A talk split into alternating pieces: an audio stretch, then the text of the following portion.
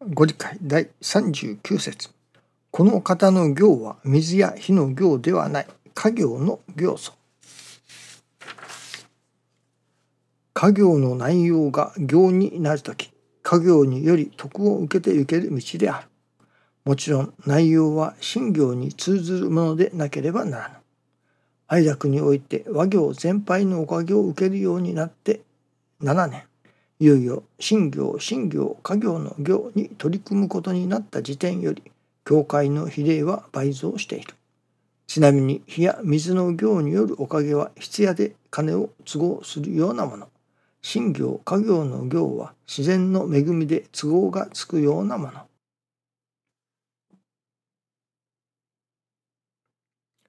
家業の行これは何も家業いわゆるなりわいが行というばかりではなくその日々の生活のすべてといただくところだろうと思いますね。まあ言うなれば私どもが生きておるということ。この世に命がある。ということ。その一切合切がまあ行だと。それが行としていただけれるようになるとまたありがたい世界が広げ広がってくるのではないでしょうかね。それがなかなか行としていただけないところにまあ一つの難儀があるのかもしれませんね。まあ、もちろんこの世の中には難儀がたくさんあります。私どもはたくさんの難儀を抱えています。それは個人的な難儀であったりその社会としての難儀というようなものもあるのかもしれませんね。そのこの世の中にはたくさんの難儀があります。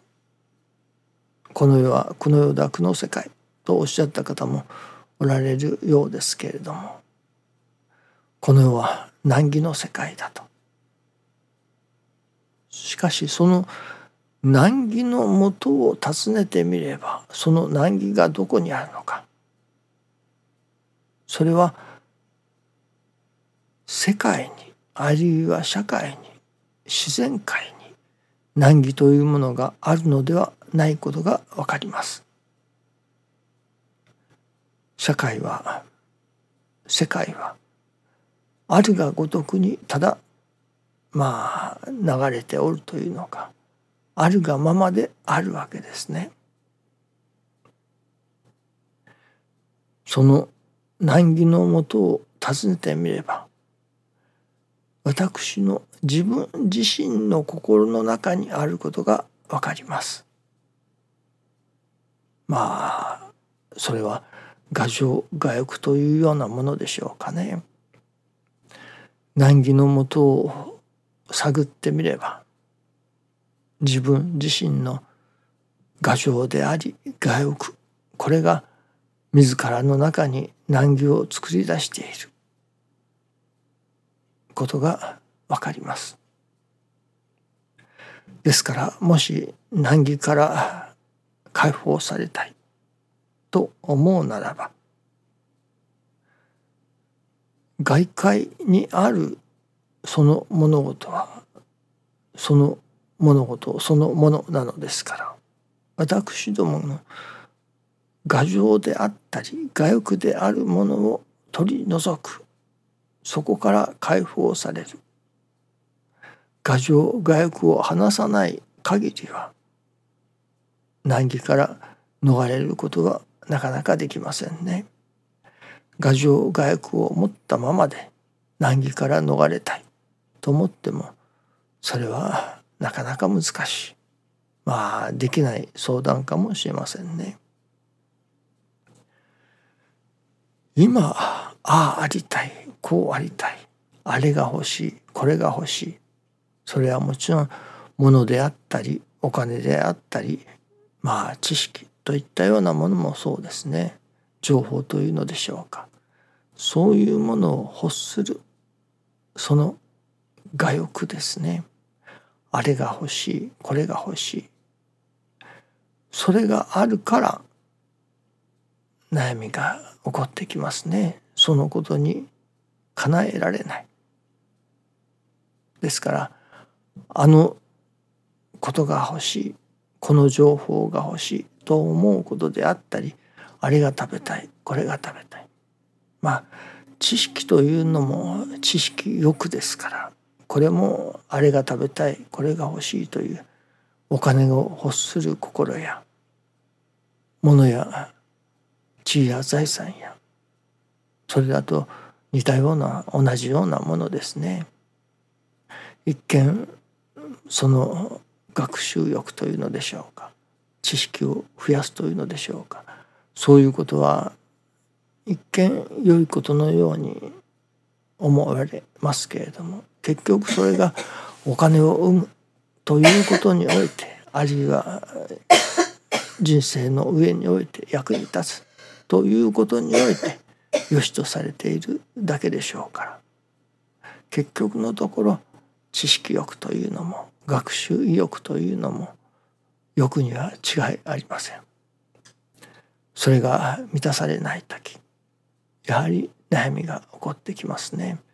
難儀ですね。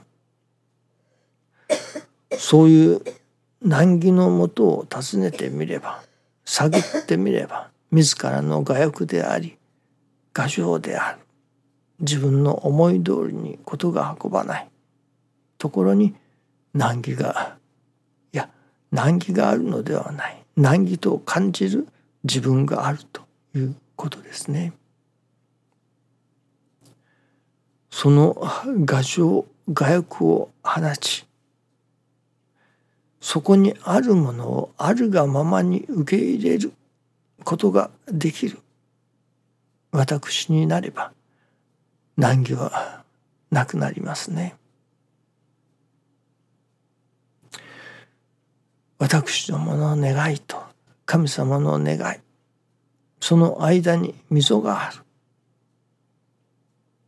そこにまた私どもが難儀を感じるということかもしれませんね。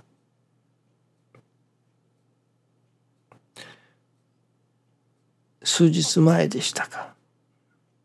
その親が子供に願いをかける。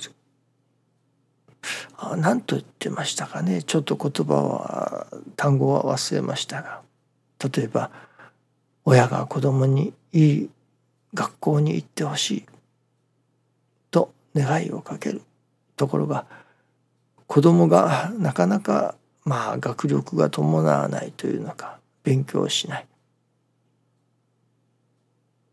そこにいわば親と子供の間のまあ何と言いましょうかね。溝ができ親子の仲が悪くなるというのか親がこうまあいわゆる精神的な虐待を与えるという子供にとっては辛い思いをするわけですね。親の期待に応えられない。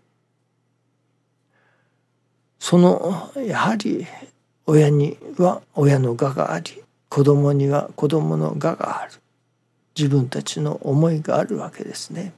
その思いがまあ一致しないというのでしょうかね溝ができるそこに親子の間の問題もできてくるわけでしょうね。私たちのそのこれは自然界にそういう問題があるわけではない。問題があるのは人間と人間の間いやむしろ私自身の中に問題を抱えている私どもがその画情を我欲を話成り行きをそれこそ神様のお働きとしてそれこそ天地のお働きとしてそれを受け入れることができたら難儀はなくなりますね。その現状を受け入れることができないからそこに難儀を感じるわけでしょうからね。師匠が教えてくださる泥の心。そのある今をそれこそ神様のお働きとして受ける。ただ受けるだけではない。そのことを自らの心の根肥やしとして受ける。そのことによって心を磨くこととしてそのことを受けていく。そこに初めて人間の助かりがいわば難儀がなくなるというだけではない。むしろそこにありがたいものを感じる。心すら生まれてくるのではないでしょうかね。叩かれていたい。カモイで頭を打っていたい。それは痛いのは痛い。けれどもありがたい。という世界がそこにありますね。まあ痛いのをいろいろ科学的に分析する人もおられますけれどもそれで痛くないようにというのがあるのでしょうけれどもお道の信心は少なくとも痛いけれどもありがたいという世界を開いていくことだと思いますね。ためにはどうあるべきなのかやはり泥の心を身につけるためにはまず自らの牙城牙欲に気づきそれを話すことの修行をさせていただくということになるのではないでしょうかね。どうぞよろしくお願いいたします。ありがとうございます。